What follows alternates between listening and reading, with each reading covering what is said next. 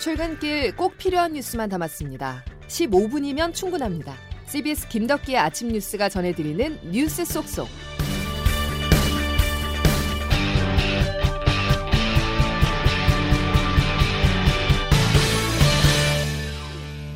여러분 안녕하십니까? 3월 9일 김덕기 아침 뉴스입니다.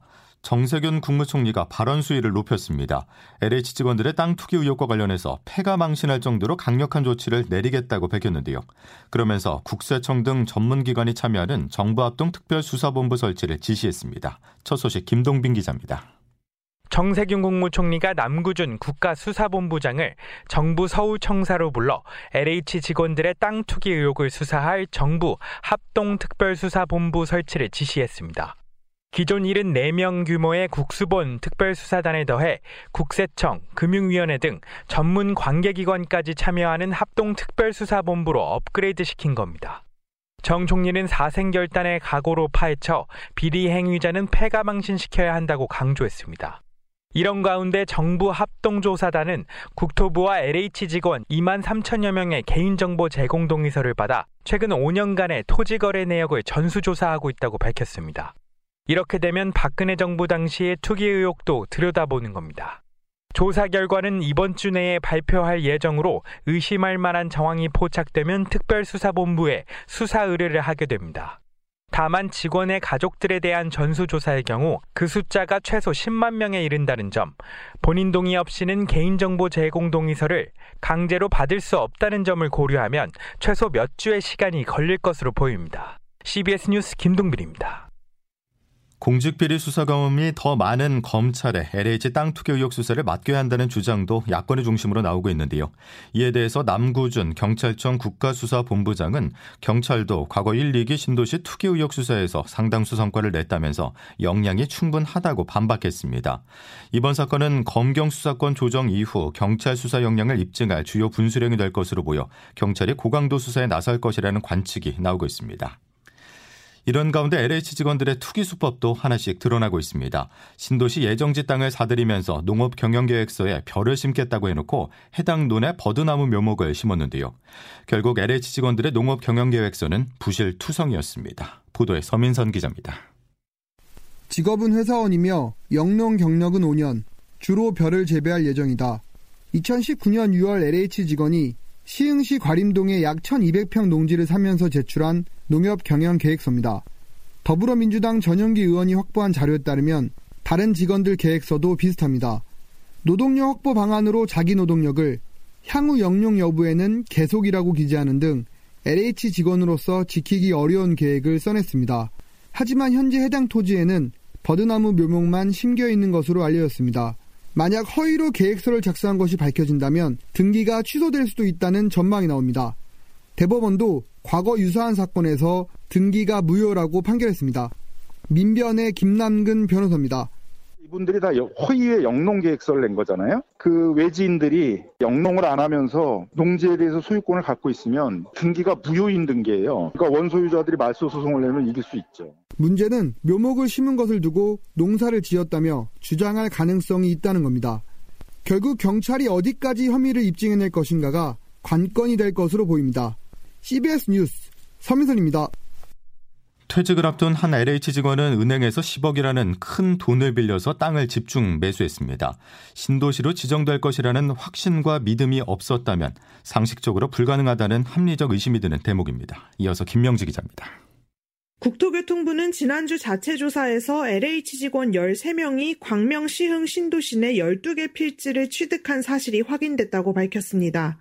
이 중 한 명인 직원 A씨는 이러한 문제의 필지 가운데 절반인 6개 필지를 광명과 시흥 곳곳에서 사들인 것으로 나타났습니다. 2017년 광명시 옥길동의 한 필지를 사들인 데 이어 이듬해 4월 시흥시 무진해동에서 지난해 2월에는 시흥시 과림동에서 잇따라 토지를 거래한 겁니다. 등기부 등본 확인 결과 A씨는 이를 위해 10억 원대의 은행 대출금을 동원한 것으로 드러났습니다.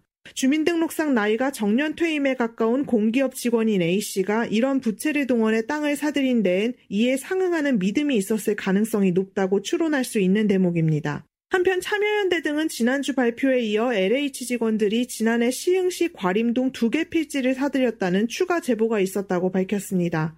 그러면서 공공주택 특별법을 개정해 국토부 지자체 공공주택 사업자 등의 직원이 개발 정보 등 미공개 중요 정보를 제3자에게 제공하는 것을 금지하고 처벌을 강화해야 한다고 강조했습니다. CBS 뉴스 김명지입니다. 정치권도 투기방지법의 속도를 높이고 있습니다.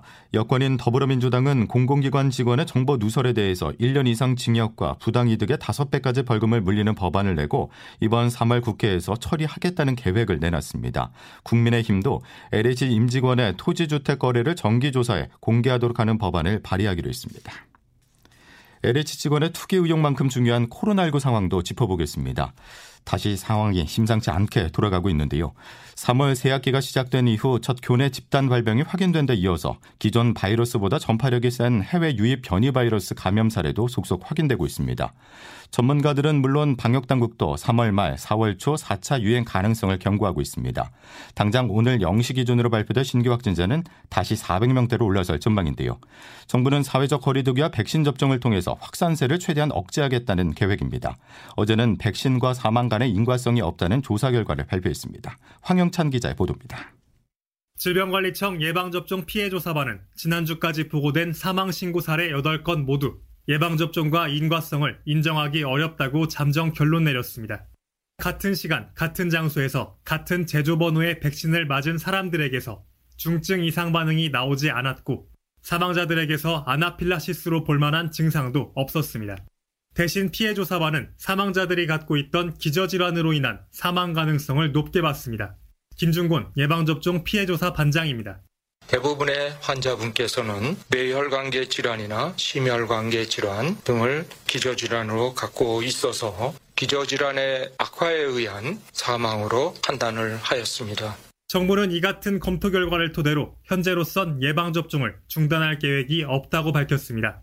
아울러 정부는 국민들에게 현재 접종 중인 백신은 안전성과 유효성이 확인됐으므로 사망 신고 사례에 대해 과도한 불안감을 갖지 말고 순서대로 접종을 받아달라고 당부했습니다. CBS 뉴스 황영찬입니다. 만 65세 이상 고령자에게도 아스트라제네카 백신을 접종하는 방안이 유력하게 논의되고 있습니다.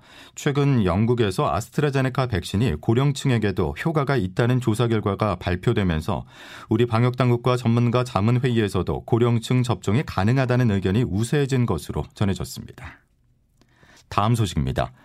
윤석열 이 세 글자가 정치권을 흔들고 있습니다. 대선이 365일 앞으로 다가온 가운데 윤석열 전 검찰총장이 대선 주자 여론조사에서 1위를 기록했는데요. 정치권 대선 구도가 혼돈 속으로 빠져든 모습입니다. 보도에 조태인 기자입니다. TBS가 한국사회 여론연구소에 의뢰해 지난 5일 전국 18세 이상 1,023명을 대상으로 실시한 여론조사에서 윤석열 전 검찰총장이 32%를 얻으며 24%를 얻은 이재명 경기지사에 앞서 1위를 기록했습니다. 또 문화일보가 리얼미터에 의뢰해 지난 6일에서 7일 1000명을 대상으로 한 조사에서도 윤 전 총장이 28%의 지지율을 얻어 1위로 나타났습니다. 지금까지 마땅한 후보자를 찾지 못했던 야권 지지자들의 기대가 윤 전 총장에게 표출됐다는 분석이 나옵니다. 앞서 한 달 전 CBS 라디오 김현정의 뉴스쇼에 출연해 별의 순간을 언급했던 국민의힘 김종인 비상대책위원장은 윤 전 총장을 향해 별의 순간을 잡은 것 같다며 향후 가능성을 평가했습니다. 내가 보기에 윤석열 총장이 별의 순간을 잡은 것 같아. 반면 더불어민주당 정청래 의원은 자신의 SNS를 통해 과거 크게 부상했다가 가라앉은 고건 전 총리와 반기문 전 유엔 사무총장을 언급하며 반짝 효과에 그칠 것이라고 축소했습니다. 앞서 소개한 두 여론조사의 표본 오차는 95% 신뢰 수준의 플러스 마이너스 3.1%포인트로 전체 질문지 등 자세한 내용은 중앙선거 여론조사 심의위원회 홈페이지를 참고하면 됩니다. CBS 뉴스 조태임입니다. 거대 여당을 이끌고 있는 이낙연 대표가 대선 출마를 위해서 오늘 당 대표직에서 물러납니다. 이제 본격적인 대선 레이스에 뛰어드는 것인데요. 하지만 향후 행보에 결정적인 영향을 미칠 재보궐선거 선거 구도가 안개 속인 데다가 지지율도 좀처럼 오르지 않고 있습니다. 이준규 기자가 보도합니다. 지난해 대세로 불릴 정도로 지지율이 높았던 이낙연 대표는 당내 세력 기반까지 넓히기 위해 당 대표직을 선택했습니다. 하지만 박원순 전 서울시장 사건, 추미애 윤석열 사태는 물론 올해 초에는 전직 대통령 사면론까지 현안 대응을 제대로 하지 못하면서 지지율 급락이라는 큰 타격까지 입었습니다.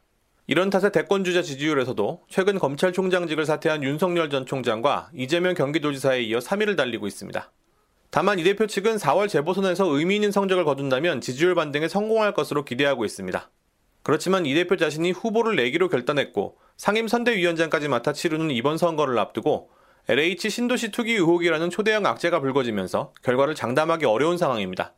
이런 탓인지 어제 열린 선대위 첫 회의에서도 이 대표는 투기 응징과 재발 방지의 목소리를 높였습니다.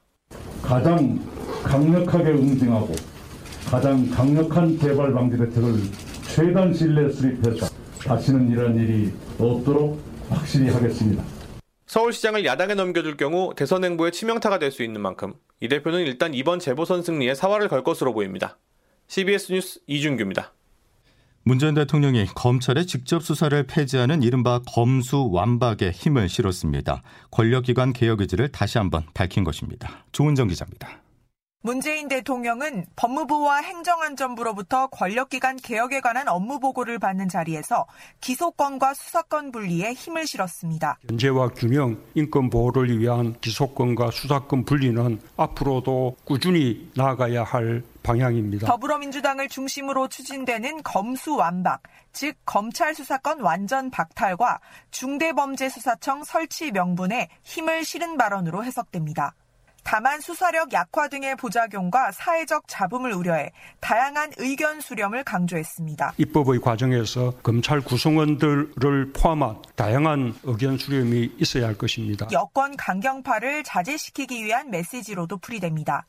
윤석열 전 검찰총장이 최근 사퇴한 가운데 문 대통령은 검찰을 향해 대다수 검사들의 묵묵한 노력에도 검찰의 공정성에 대한 신뢰가 나아지지 않고 있다며 검찰 개혁은 검찰 스스로 앞장서야 성공할 수 있다고 쓴소리를 하기도 했습니다. 청와대에서 CBS 뉴스 조은정입니다. 이번에는 검찰 쪽 분위기입니다. 수사 기소 분리에 대해서 고검장들은 문 대통령과 달리 완곡하지만 확실히 반대 입장을 밝혔습니다. 대검찰청은 전국 고검장 회의를 열고 수사와 기소를 분리한다면 유죄 입증이 힘들어져 범죄 대응 역량이 떨어진다는 검찰 내부 우려를 적극 개진하고 이를 국민에게도 충분히 설명하기로 했다고 밝혔습니다. 미국과 방위비 분담금 협상을 타결지은 정은보 협상 대사가 구체적인 합의 내용은 다음 주에 예정된 토니 블링컨 국무장관 방한 전에 발표될 것이라고 말했습니다. 정 대사는 오늘 워싱턴에서 서울행 비행기 탑승 전 기자들과 만나 이번 합의는 합리적이고 공평했다면서 이같이 말했습니다. 정 대사는 미국 언론이 보도한 우리 측 분담금 13% 인상액은 사실과 다를 수 있다고 여운을 남기기도 했습니다. 김덕기 아침 뉴스 여러분 함께하고 계십니다. 이제 오늘 날씨 알아보죠. 이수경 기상 리포터 전해주시죠. 네, 오늘도 아침에는 쌀쌀하지만 낮에는 포근한 봄 날씨가 이어지겠습니다. 그만큼 일교차가 15도 안팎까지 벌어지면서 체온 조절에 조금 더 신경 쓰셔야겠는데요. 현재 전국적으로 아침 기온은 영하 3도에서 영상 8도의 분포를 보이고 있습니다. 서울 2.4도, 부산은 6도 안팎으로 기온이 어제보다는 약간 더 높은 모습인데요. 오늘 낮 기온 어제와 비슷해서 중부지방은 영상 10도를 넘어서고 남부 내륙에서는 15도를 웃도는 곳도 있 겠습니다. 서울과 수원, 철원의 기온이 12도까지 오르고 대전 14도, 광주와 대구, 부산은 15도가 예상되고 있는데요. 다만 기온차로 인해서 아침까지 경기 남부와 강원도를 비롯한 내륙에는 안개가 짙은 곳이 있어서 주의를 하셔야겠습니다. 더불어 대기 중에 미세먼지 농도는 수도권을 비롯한 중부지방을 중심으로 나쁨 수준을 보이면서 야외 활동에 참고하시기 바랍니다. 오늘 전국이 구름이 많겠고 수도권과 강원도는 밤부터 맑아지겠는데요.